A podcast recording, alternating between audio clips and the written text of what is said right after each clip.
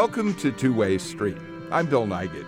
If you're a regular listener, you probably remember that not long ago we rebroadcast a show that originally aired when Harper Lee's second novel, Go Set a Watchman, was published in 2015. The novel shocked many fans of To Kill a Mockingbird because in Watchman, Lee created a backstory for the beloved Atticus Finch, which recounted his support for segregation and his involvement with the White Citizens Council. One of the guests on that show was Joe Crespino, who's especially well suited to talk about Atticus. Joe is the Jimmy Carter Professor of History at Emory University. He's particularly well versed in Southern history since Reconstruction, and Joe grew up in Mississippi. I learned a lot from Joe when we did that show about the two faces of Atticus Finch back when Watchman was released. But now he's published a book that gives us an even deeper understanding of Atticus Finch and the times in which he would have lived. In the process, he's written a compelling study of the evolution of white Southern attitudes about race and segregation. The book is Atticus Finch, a biography. Recently, Joe and I sat down to discuss the new book in front of a live audience at the Jimmy Carter Presidential Library. Here's that conversation. Welcome to uh, Two Way Street, Joe Crespino. Here you are in front of a live audience at the Jimmy Carter Presidential Library. We love having all of you here as well, too. Thank you. Thank you, Bill. Yeah. It's great to be. It's great to be at the Carter Library. This is a great institution for this city and the state. So I'm really thrilled to be here. So I've been looking forward to this conversation for a long time. I've probably been looking forward to it since before you even knew you were going to write it. Maybe so. And what I mean by that is, like many people here and in our listening audience, when Go Set a Watchman was published, we were scandalized when we saw who Atticus Finch had been during his life. And to reconcile that Atticus Finch of Go Set a Watchman and the paternal figure in Mockingbird we needed your book to help us understand that. So thank you. Well, thank you. Thank you. I, I mean, you're right in that uh, this book could not have been written without Go Set a Watchman being published.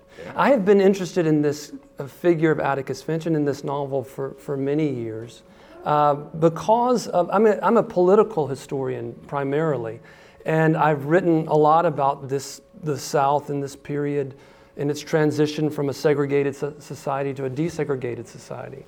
And there is no other kind of cultural production that looms as large as this book, as, as it's so, you know, it's, it's a kind of, um, it's become a kind of uh, racial primer for middle school and early high school kids. And so many people read it in the country and around the globe, and this is how people um, are instructed in kind of racial morality and how they learn about the history of racial injustice in this country.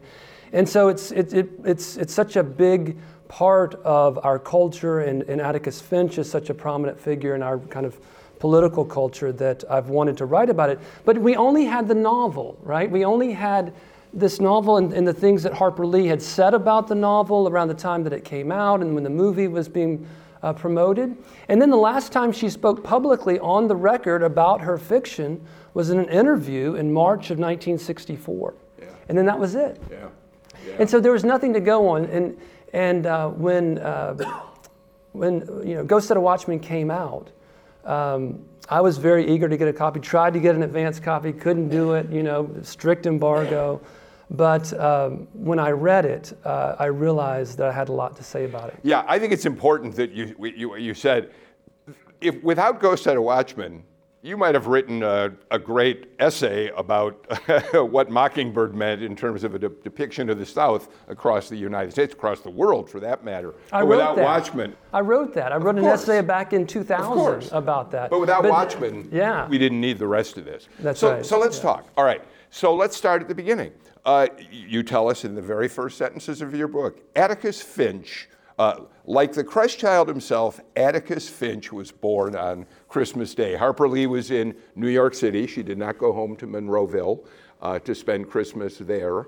Uh, what year was that and what was happening? So it was Christmas 1956. And Harper Lee um, got this great gift from her friends, Michael and Joy Brown, um, who gave her a year off from her job as an airline reservationist to write in, uh, in an uninterrupted fashion. So Harper Lee had been writing short stories, but she didn't have the time to commit herself to an extended piece of fiction. And this is what her friends gave her this, this incredible gift. And so she started writing immediately, and the, within the first several months of 1957, she produces this manuscript that she calls Go Set a Watchman. And then her agent, Maurice Crain, who she had been introduced to by uh, Michael Brown, shops this novel around and to several different houses. All of this we know really uh, for the first time because of documents that are in the archives of Harper Collins Harper Lee's longtime publisher, and no one's had access to those uh, before this book. And so we know that several publishers passed on uh, uh, Go Set a Watchman. And while that book was being shopped around, Harper Lee, not wanting to, you know, to waste any of the, this precious time she has, starts this other novel um, which, is, which uh, follows the same characters but 20 years earlier. So, and, and she was writing this kind of childhood material. And Maurice Crain, who was a very close advisor to, and, and these documents in the HarperCollins papers make cl- clear how important Crain was to her as a literary advisor. Yeah. And Crain says, look, this stuff is just really lively. It's, it's, it's, it's fresh. It's, the it's children's. voice. The children's material. You run with this. And so it's, that's when she starts writing. And she gets a lot done. And, and the novel that Lippincott eventually signs is not uh, Go Set a Watchman, but it's this, unt- they sign it as an untitled manuscript. And that, that is the one that becomes yeah. uh, To Kill a Mockingbird. But it's important to realize that she always understood these as two distinct works that were part of the same narrative arc, following yes. the life of these characters. Well, and particularly, of course, following the life of Atticus Finch. She uh, modeled him after Amasa Coleman Lee, A.C. Lee. Who was A.C. Lee? Well, we know this because she talked about this at the time, that her father was a, was a formative figure for her and, and a rough model for the character of Atticus. Amasa Coleman Lee, like Atticus Finch, was a small town lawyer and state legislator. Uh, but unlike Atticus, he was also the owner and operator of, of Free Press. He owned the newspaper in Monroe the County. Monroe Journal? The Monroe Journal okay. in Monroeville, Alabama. And he owned it for 18 years, and no one had really gone back and looked at that newspaper. And there's no guarantee in going back and looking at it that there would even be an editorial page. Yeah. You know, a lot of those small town newspapers in that era would not have had an editorial page, or they might have written one, you know, during election season or something like that. So I just dipped in in March of 1933 because that's when Franklin Roosevelt was inaugurated, yeah. right? Yeah. And so I wanted to see what was there. And I was over in Montgomery in the archives there, and it was, it, I just, I, I, read a month's worth of papers and I realized I'd struck gold, you know, because he was writing three, four editorials every week, and not just about local politics or state politics, about the evolution of the New Deal, about the rise of fascism in Europe. This man who had only an eighth grade education. Yeah. Okay, let's unpack some of this. Okay. So, one of the things I wanted to point out that I thought was fascinating is as a politician, as a legislator, uh, he was very much in the tradition of conservative Democrats uh, of his time. Uh, you tell us that his biggest success was passing a bill that forced cities to pay off all their debts and operate on cash only. So, in that respect, he was a real, true fiscal conservative Southern Democrat. Yeah, absolutely. And he, he, and he was kind of linked with the more conservative faction within Alabama politics the kind of black belt uh, big mule coalition. Yeah. Here's a great sentence from your book. You say A.C. Lee was a model for his daughter to write about, not because he was ahead of his time, as he seems to be in Mockingbird, but because he was of his time. What do you mean by that? Well, I was trying to understand you know, when you go back and you look at A.C. Lee, I mean, when we look at him with our contemporary eyes, you know, the, his blindnesses stand out, right? I mean, he wrote a paper where hardly there's no mention of the African American community in Monroeville. You know, uh, he was very much a kind of racial paternalist. But I'm trying to read those, those articles to understand or, uh, how Harper Lee would have seen her father.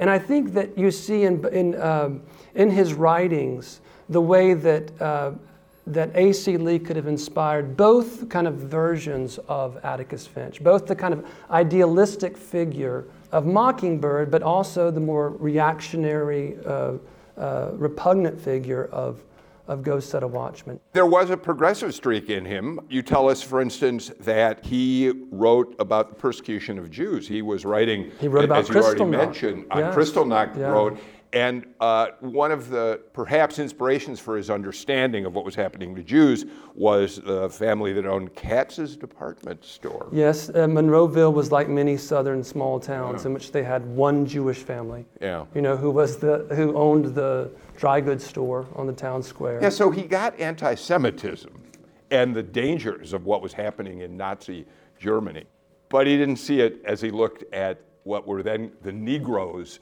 of the South. No, that was utter, utter blindness. But then, really, during the war years, as so much is uh, changing in Alabama and in the South, as the, there is a nascent, uh, growing civil rights movement in the South and in the national level, this is when uh, he, you really begin to see the Atticus of Watchman, or, or the, the, the, the side of A.C. Lee that would have inspired the Atticus of, of Go Set. In a couple minutes, for those who haven't read it, we'll, we'll spend a, just a couple minutes talking about what the story of uh, Watchman is and how he is depicted in that. But let's talk for a little bit about the track that both AC and his daughter Nell were on in those days. Yeah. Nell goes off to college and she begins her career uh, really writing articles for a literary magazine called The Prelude, I think. That was uh, the one year she spent in Montgomery. In yeah. Montgomery. Yeah. Um, then she goes to the University of Alabama and becomes a writer for Rammer Jammer. I love that name. Yeah. It strikes me that it's a very contemporary kind of name for a publication. It was the humor magazine, yeah. right? It's yeah. based on a cheer at the university.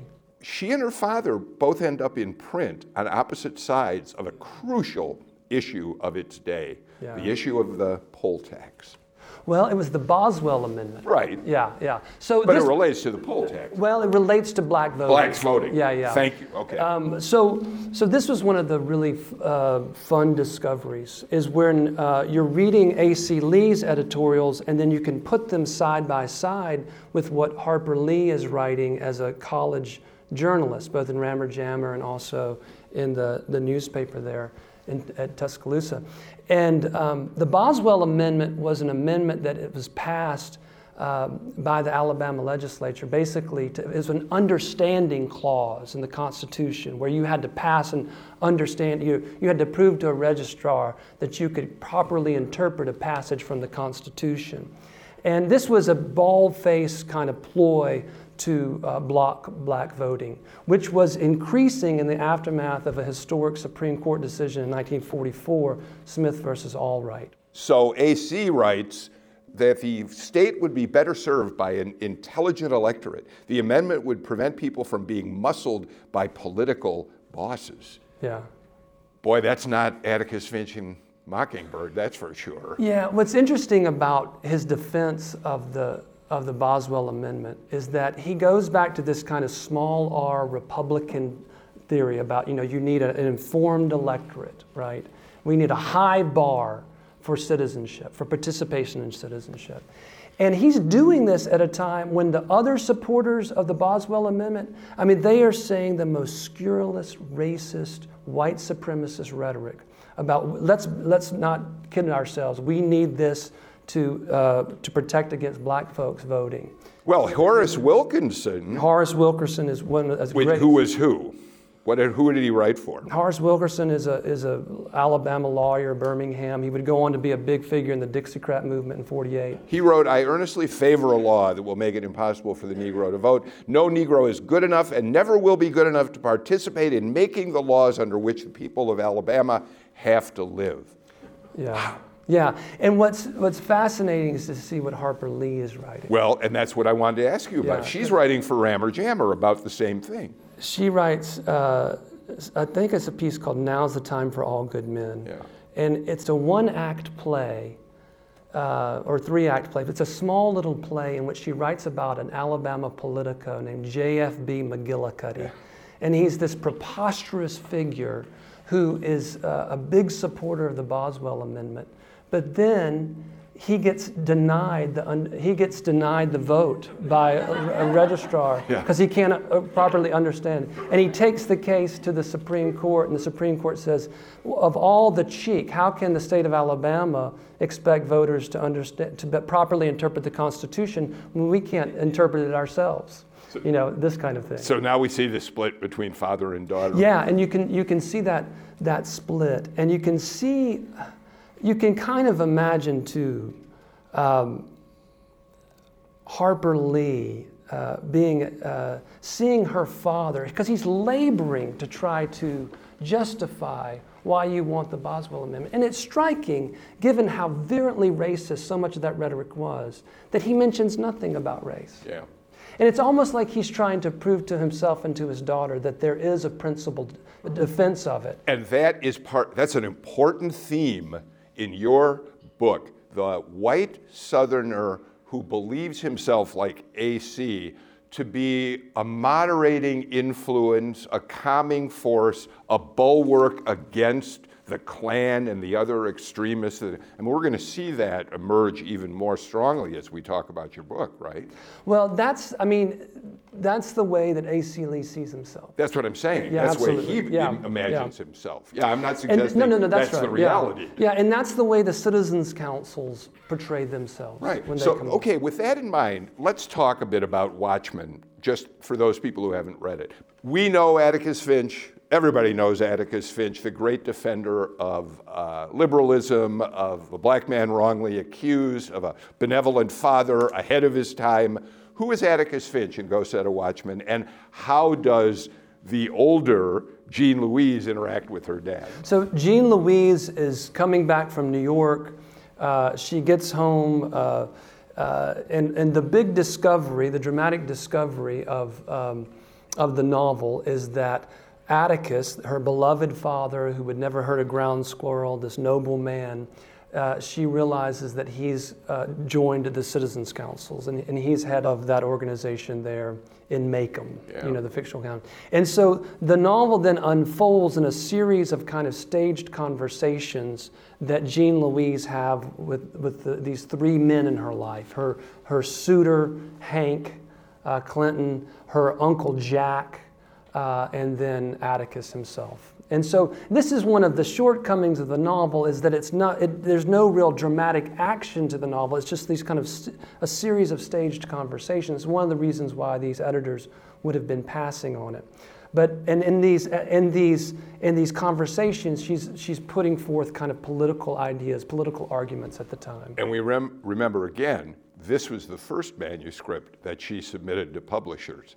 This came even before, while she was working on stories that would become Mockingbird. But this is the book that was rejected and suddenly emerged, what, 2015? That's right. Uh, and scandalized a lot of us who thought Atticus was one of the greatest liberal figures in the South. Um, so you, she was writing Watchman, you tell us, while Alabama was really in turmoil over Brown v. Board versus Board of Education. Um, and, and, and so here's where the White Citizens Council, I think, becomes an interesting part of the story. The business community in the cities of Alabama, they were likely to support white citizens councils, right? They saw themselves as the kind of principled conservative opposition. The, the non, you know, it would be the lawful opposition uh, coordinated, and in doing so, they would kind of keep down the hotheads and the Klan and, and be able to manage and control uh, and maintain the, the racial status quo. So that's the way they, they presented themselves, and that's the way that they, they, they based their appeal. And they got a lot of support in the rural South, and particularly in the Black Belt South, those areas with black majority counties uh, in, in the Deep South, um, where that's where they were most successful. So what's interesting is that the one, if there's one truly dramatic scene from my uh, from my point of view, in Watchman. It's when Jean Louise comes to the courthouse. She's come back from New York. She's going to see her dad for the first time, and she goes into the balcony, right? Yeah. No? The, no, that's right. Yeah. And she looks down, her dad's down there, and that's where they're having the meeting of the White Citizens Council, and she's appalled by what she's seeing. Well, and she's hearing speak this man named Grady O'Hanlon that's roughly kind of uh, patterned on a guy named Asa Carter, yeah. who was in the, the, uh, the North Alabama Citizens Councils, eventually leaves them because they're not radical enough and, and, and joins the Klan and eventually becomes a speechwriter for George Wallace. He penned that famous uh, inauguration address where Wallace pledged segregation today, segregation tomorrow, segregation forever. But what's, ha- what's interesting is that over the course of the novel, right, who changes in, in Go Set a Watchman? It's not Atticus that changes, it's Jean Louise. Jean Louise comes to see the logic of Uncle Jack and Atticus's position. So that we should really read that novel, because one of the things that stands out to us when we read it in 2015, of course, is Atticus's racism. And Jean Louise is a, is a good young liberal woman who's standing up to her father.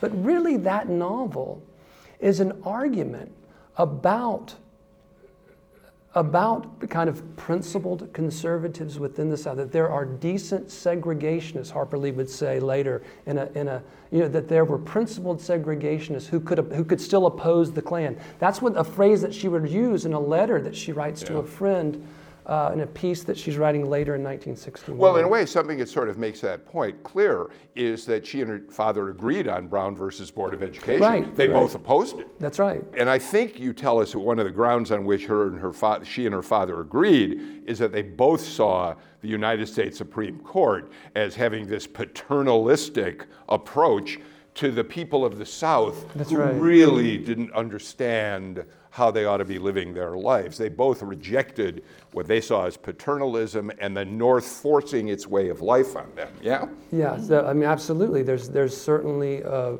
a lot of kind of regional dis- defensiveness. Okay, let's do this. We've got to take a short break.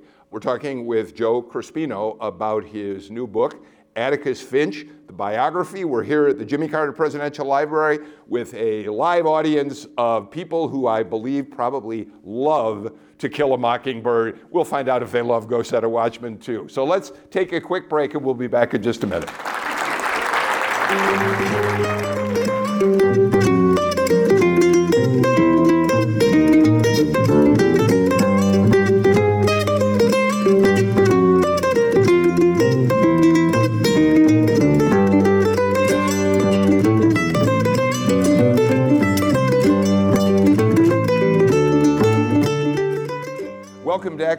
Two Way Street. I'm Bill Nigut. Uh, we're here live at the Jimmy Carter Presidential Library to talk with Joe Crespino about his new book, Atticus Finch, the biography. Joe is the Jimmy Carter Professor of American History at Emory University. By the way, somebody in the audience pointed out uh, it's fascinating to be here when we're talking about Atticus and the White Citizens Council because we know that Jimmy Carter was pressured when he was a merchant down in Plains to join the White Citizens Council down there. What did he do? That's right, and he refused to join. He refused to join, which was a very brave thing to do at that point. Yeah, it was. Okay. Yeah. One of the important themes of your book, I think, is um, how different audiences received Mockingbird and Watchman.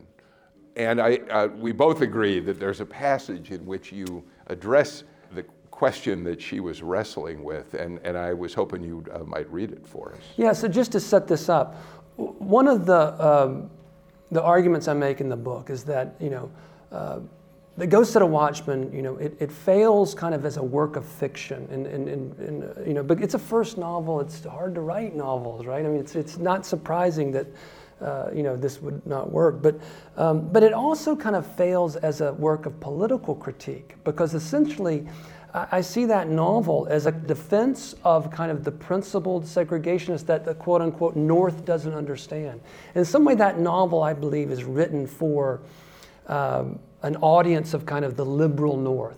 That's exactly how Maurice Crain, her agent, tries to pitch it to various publishers that there are things in this novel that readers in the North won't understand, and they need to understand them. So it's pitched as a kind of political novel. Yeah. Uh, but what's happening over the course as she, as she puts that novel down, and in 1957 and 1958, something very important is happening in Alabama politics and in Southern politics. This idea that the councils are going to kind of tamp down or temporize the hotheads and the Klan. That's not happening. What's actually happening in Alabama is it's the Klan that is radicalizing the councils. And you see this most dramatically in 1958 in the governor's race in Alabama, where the moderate candidate, the guy who we don't remember him as a moderate, but he was a moderate in, in that race of you know, George Wallace loses to John Patterson, who is linked explicitly with the Klan who aligns himself explicitly with the And, and, and uh, Wallace tries to use this against Patterson, but fails. And so that's an example of, of, of the rise of a militant segregationist movement in Alabama that's kind of upending everything. And I think it's, it's upending, and she's seeing it too in Monroeville right? Where there's a, there's a Klan chapter that's being established in Monroeville in 1957 and 1958 and she's going home and she can't and the presbyterian minister invites her out on a date and she doesn't want to go because she's afraid she's not going to be able to keep her mouth shut and people are to think that she's a member of the naacp right and so and her best friend one of her well not her best friend but one of her very good friends from childhood riley kelly who's an aspiring poet, an Emory graduate actually, is editing the newspaper and he is printing these scurrilous editorials about racial politics. So that's the context for understanding this. And try to understand that political context for why the politics, why the character of Atticus looks so different yeah. in To Kill a Mockingbird. The trick for Harper Lee in writing this new childhood novel was how to speak about racism and hypocrisy in a way that she could be heard. And what would have been clear by the late 1950s was that the people who needed to hear her most urgently were not Northerners, as she had imagined in Watchman, nor the Klan, whom she knew didn't read books anyway, nor Negroes, as she would have called them then, whom it wouldn't have occurred to her might be an audience for her stories. The people who needed to hear her most were her own tribe, the otherwise decent white folks like Riley Kelly or the Presbyterian minister, the people who were boiling in the waters of militant resistance and had no clue that their time was almost up. That's really powerful. And I think it's interesting that you tell us at another point in the book that Harper Lee, that's kind of what MLK was saying in the letter from Birmingham jail.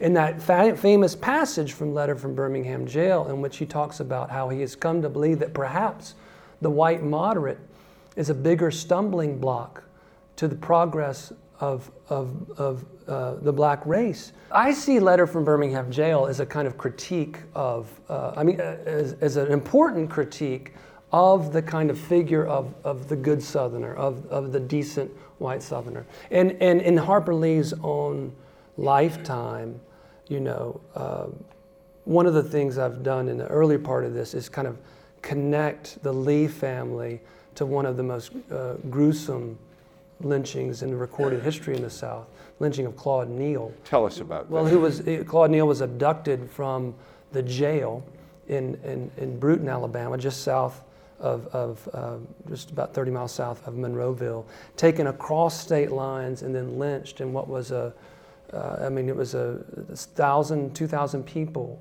came out to, to witness this lynching. It was actually even advertised on radio for people to come out to this lynching and Claude Neal was lynched in barbaric fashion. It was said even that after he was killed, children um, took sharpened sticks and poked the body.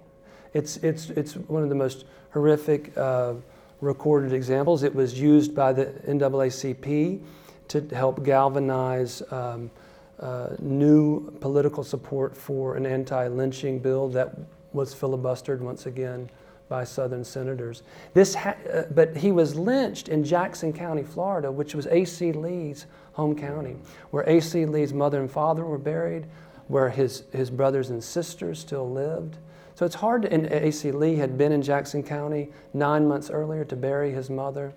And it, uh, the National Guard was called out to put down uh, uh, a riot that the lynch mob uh, waged on the town square in Marianna, Florida, the next morning, where they were terrorizing uh, white merchants and the, and the black employees. Um, so it was a big deal. It was a huge deal, and it's hard to imagine that Harper or that, that A.C. Lee, A.C. Lee writes about it, not in his editorial page, but he covers it. And it's hard to imagine that he didn't know about it intimately. And some of the details of the abduction of Claude Neal and Brewton um, follow very closely the details of the, of the lynch mob that showed up and on the town square in Maycomb in yeah. the fictional version. You said that you talk about how, and the book uh, describes this very clearly, about the Klan's growing activity in uh, Monroeville. So we're going to go to 1959. Harper Lee has now turned in the manuscript of To Kill a Mockingbird. We know that her best friend from childhood was Truman Capote. Mm-hmm. They used the same number five Underwood typewriter right, right. that her father had given them to peck out stories with from the time they were like five, six years old. Right. So Capote says to her, I'm going to start working on this book uh, about a family, the Clutter family in Kansas, who were brutally murdered. I need you to come with me. And of course, we know what that book turned out to be in cold blood. Yeah, yeah. But you say to us, and because of that, Harper Lee missed what happened at the Monroeville Christmas parade. And it's important because it once again makes the whole issue of where white, good hearted, if that's the word, Southerners stood in relation to the more extremist things going on. Tell us what happened. So, what happened was there was a, the, Klan, the revived Klan chapter had gone to the Kiwanis Club, who runs the, the Christmas parade, and they object to the fact that the the marching band from the all black high school participates in the parade. They've been doing that for about seven or eight years. And they said, We think you shouldn't do it. And they said, No, we're going to do it. And then they, but eventually they go to the principal of the black school and they put pressure on him and he withdraws it. And so then the Kiwanis Club uh, publishes a big full length editorial and say, Well, we're going to stop the whole thing. We're, there's going to be no Christmas parade, and it's all the Klan's fault because they stole, you know, the spirit of Christmas and, and that kind of thing. And in and it was in, in the Kiwanis Club, you know, this was the Kiwanis Club standing up to the Klan, and and in the kind of lore of Monroeville, this was a was a big moment for the Kiwanis Club and the kind of well, what do you make of that? Well, this is 1959 it is. in the heart of Alabama. Yeah, yeah, that's right. And, and, and that is a, a, it's a nice, it's a good story. It's an interesting story to tell, and, and, it's, and it's, it's good. But, but what's interesting about it is to, is to understand how that sheds a light on what's going on in Monroeville. Because, you know, uh, the Kiwanis Club, uh, they were they they they canceled that thing because there are there were officials in the county who were close with the Klan, right? Yeah. Um, if they were really in control and, and if there really was had a, had a had a handle on the Klan, then they wouldn't have canceled the parade. They would just would have held it. You know, it doesn't matter what the Klan said. But they didn't. They weren't in control. And and the Klan was very had a lot of support and had a lot of power within uh, Monroe County. They had a lot of power in the governor's office, right? And so, this idea that the good white folks in Monroeville stood up to the Klan and showed them who's the boss and, and told them, you know, what it is, that, that's not really what was going on. You know, the Klan still has a hotline to John Patterson's office in 19, 1959 and 1960. Oh, we got to take another break. So we're live at the Jimmy Carter Presidential Library. We'll have more with Joe Crespino and our live audience uh, in just a minute.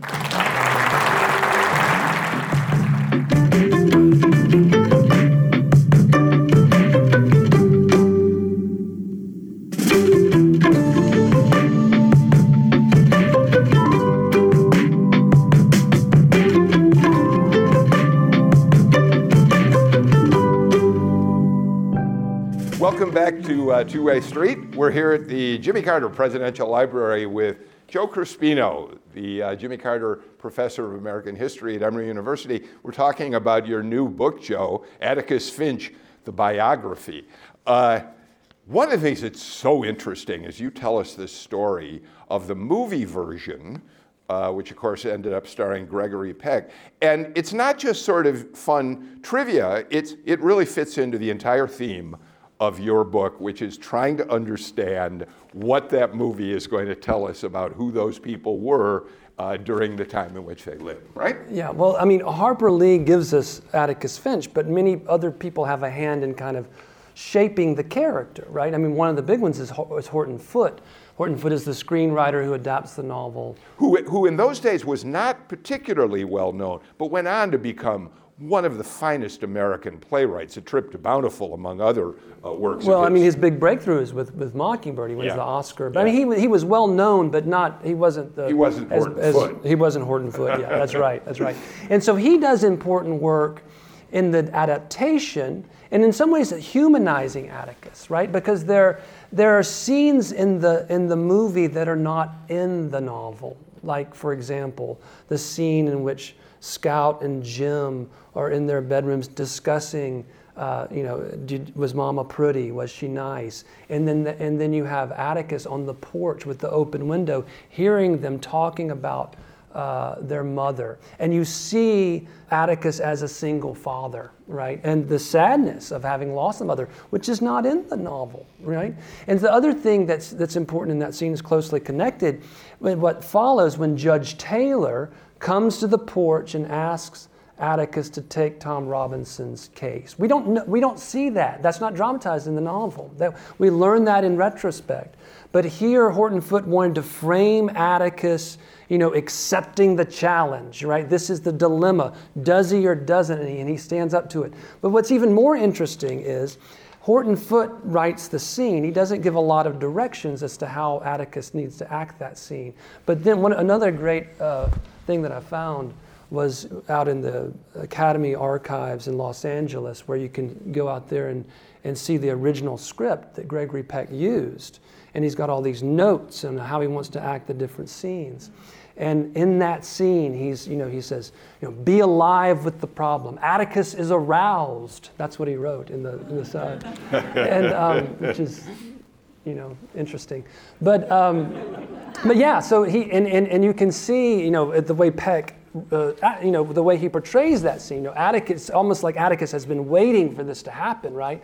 That, that he's, he stands up to it. This is his moment, which is not at all clear in the novel. And, yeah. and, this is all other shadings where Atticus is becoming this central kind of heroic figure. That's right. Again, if the movie really, really goes much further yeah. in giving us this sense of the great liberal uh, uh, fighter, crusader That's for right. justice in the bigoted South. Yeah. Uh, okay, trivia. Uh, Harper Lee wanted who to play Atticus Finch initially? Well, maybe we should ask the audience. Who did she want? Who would you want for Atticus Finch thinking about? This is actually important because it, it, shows you who she's thinking about and how she's thinking about the character. Uh, that was d- d- d- talked about, but this is a person that she wrote directly, gave a copy of the book to, and said, Would you please do this? Would you please consider this? Yes, Spencer, Spencer Tracy. Tracy. Good. Who said that? Yeah. All right. Gold star. Give that man a toaster up. Which, which is important, I think, because it shows that she's imagining Atticus as a much older person. Yeah. Uh, he couldn't do it. He was working on another picture. Yeah, it wasn't he right. rejected it, but he had work to do. Uh, I love this. The great crooner expressed interest in playing the role. Who am I talking about?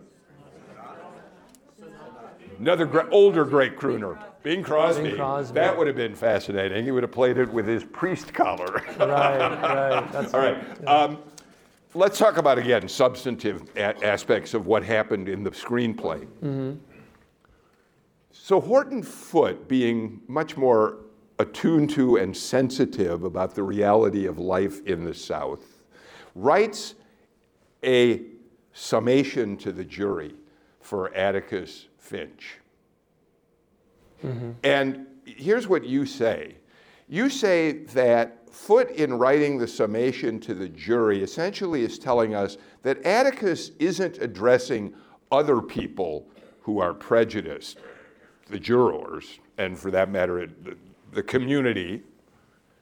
He's also looking inward at the prejudice that he feels about himself. You tell us that that's what Horton Foote had in mind. Well, this what had happened is that Peck the producer and the director had written Foote and asked for him to change the summation that Atticus right. gives at right. the end of the trial. And it's not clear what they didn't like about the original version. But what's fascinating is that uh, Foote sends back a revised summation, right? But then he, he, he adds this letter, it's like, I want you to keep this in mind, because he wasn't on the set while they were doing the, the filming.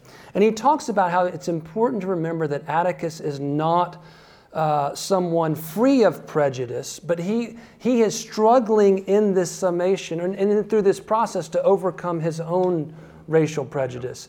And that he speaks from that position to fellow to his fellow citizens there who, who would have, you know, become, trying to overcome their prejudice.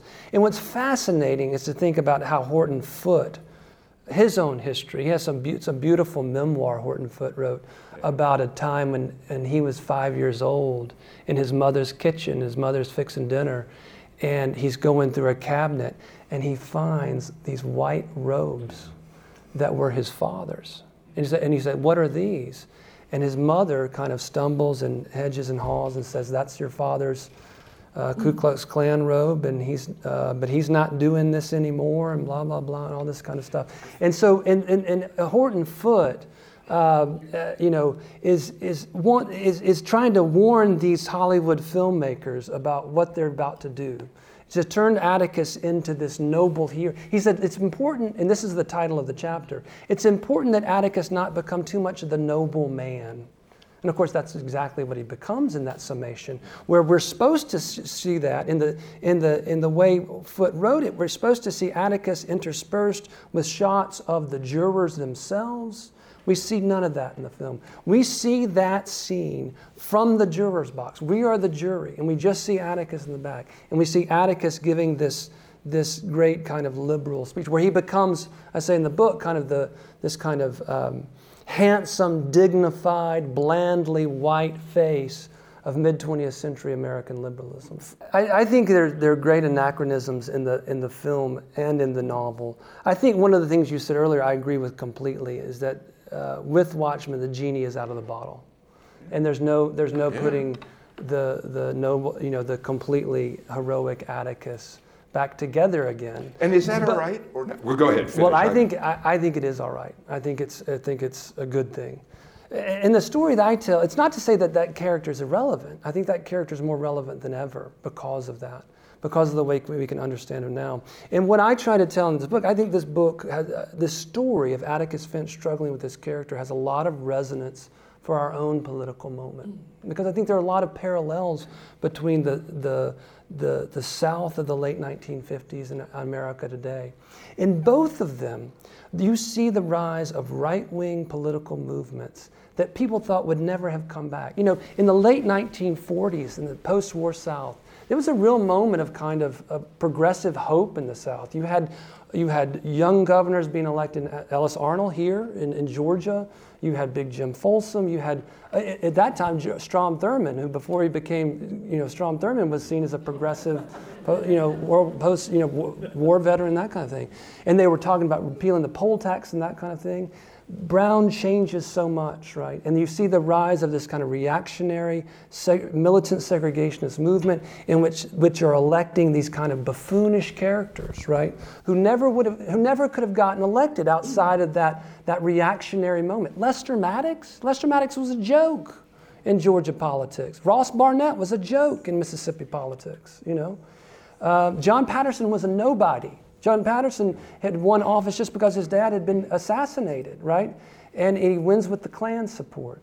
So, so it's fascinating to see how Harper Lee is struggling to make sense of a kind of what she understands as a kind of principled conservatism of her father in the midst of this reactionary moment where conservatives are not standing up to the reactionaries in their midst and, and she's trying to figure out how to, how to speak to those people and how to get them to, to do something and how to, how to get people to hear her. I think you just gave us a wonderful place to conclude our conversation because your book, Joe, Atticus Finch, a biography, is so rich, rich in uh, material that helps us try to piece together uh, who we were in the South uh, from the day that Jean Louise finds out her dad is a member of the White Citizens Council, going back to what he would have been like when, uh, when he, he was part of an attempt to stop a lynch. I mean, you have helped us understand the South through uh, uh, two pieces of literature, and uh, I really found it a, a, a, wonderful book, and I really appreciate your taking time to talk to us. Thank you so much. And thank you to the audience here. thank you all for coming.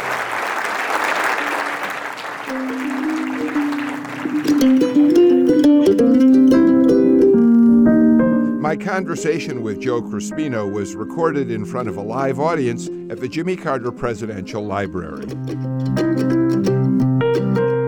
Atticus Finch has traveled a long, long way since Harper Lee first brought him to life back in 1960 when Mockingbird was published, and his journey continues to this day. Later this year, he'll be on Broadway for the first time Jeff Daniels is set to play Atticus in a theatrical adaptation of the novel. The script was written by Aaron Sorkin, who's best known for his TV series The West Wing and his screenplay for The Social Network. But for a while earlier this year, there were questions about whether the play would ever get off the ground. Once again, the issue was how Atticus would be portrayed. Here's the story. Before she died, Harper Lee herself gave Broadway producer Scott Rudin permission to do a play based on Mockingbird. But in March of this year, the Lee estate tried to stop the production by insisting the contract stipulated that the script must be true to the novel and true to the characters. The estate argued that the Sorkin adaptation deviates too much from the original and therefore violated the contract and you can guess how the script deviates. Sorkin didn't want to simply give audiences the same heroic figure that Gregory Peck played in the wildly successful film version of Mockingbird. The defendant is not guilty. But somebody in this courtroom is. Sorkin believed that Atticus, like any good character in fiction, should have a story arc, that he should evolve. According to the New York Times, the stage script shows that change in Atticus's thinking through his relationship with the family housekeeper, Calpurnia. In September of last year, Sorkin told New York Magazine about the storyline he was creating. He becomes Atticus Finch by the end of the play, Sorkin said, and while he's going along, he has a kind of running argument with Calpurnia. He's in denial about his neighbors and friends and the world around him. That is as racist as it is. That a Maycomb County jury could possibly put Tom Robinson in jail when it's so obvious what happened. Atticus, Sorkin said, becomes an apologist for these people. But Sorkin's script would show him making a moral evolution by the play's end. Tonja Carter, the lawyer for the Lee estate, didn't like Sorkin's interpretation. In an email that the New York Times reported on, Carter wrote that the play's Atticus is, quote, more like an edgy sitcom dad in the 21st century than the iconic Atticus of the novel. These concerns aren't merely cosmetic, she wrote, but require a fundamental rethinking of character and plot. So in March, Carter filed her lawsuit to stop the play in a federal district court in Alabama, where she probably figured her argument would be received by sympathetic Southern judges. Rudin countersued in New York because, well, you know how Northerners feel about the South. The Rudin suit demanded $10 million in damages from Harper Lee's estate because the suit claimed that was how much money producers stood to lose if doubts about whether the play would ever actually open kept potential backers from investing in the show. And then Rudin made a novel proposal. He offered to stage the Sorkin play in federal court, with Jeff Daniels playing Atticus. He reasoned that only by seeing the play could a determination be made about whether it was true to the themes and spirit of the novel. But that unique staging never happened. Just last month, both sides dropped their lawsuits and declared that the production of To Kill a Mockingbird would in fact go forward. Neither side would say what the agreement was that resolved their dispute. And so the show with Jeff Daniels in the lead goes into rehearsal in September, previews begin in November, and it will open in December at New York Shubert Theater. We probably won't know until then whether Aaron Sorkin's adaptation gives us the iconic fighter for justice that Harper Lee wrote in Mockingbird, or the morally conflicted member of the White Citizens Council and defender of segregation she gave the world in Go Set a Watchman. And no matter what Sorkin's script finally tells us about Atticus Finch, it won't end the Southern struggle to understand how to put to rest the bigotry and searing injustice of the past as we become a region of rich diversity and opportunity today.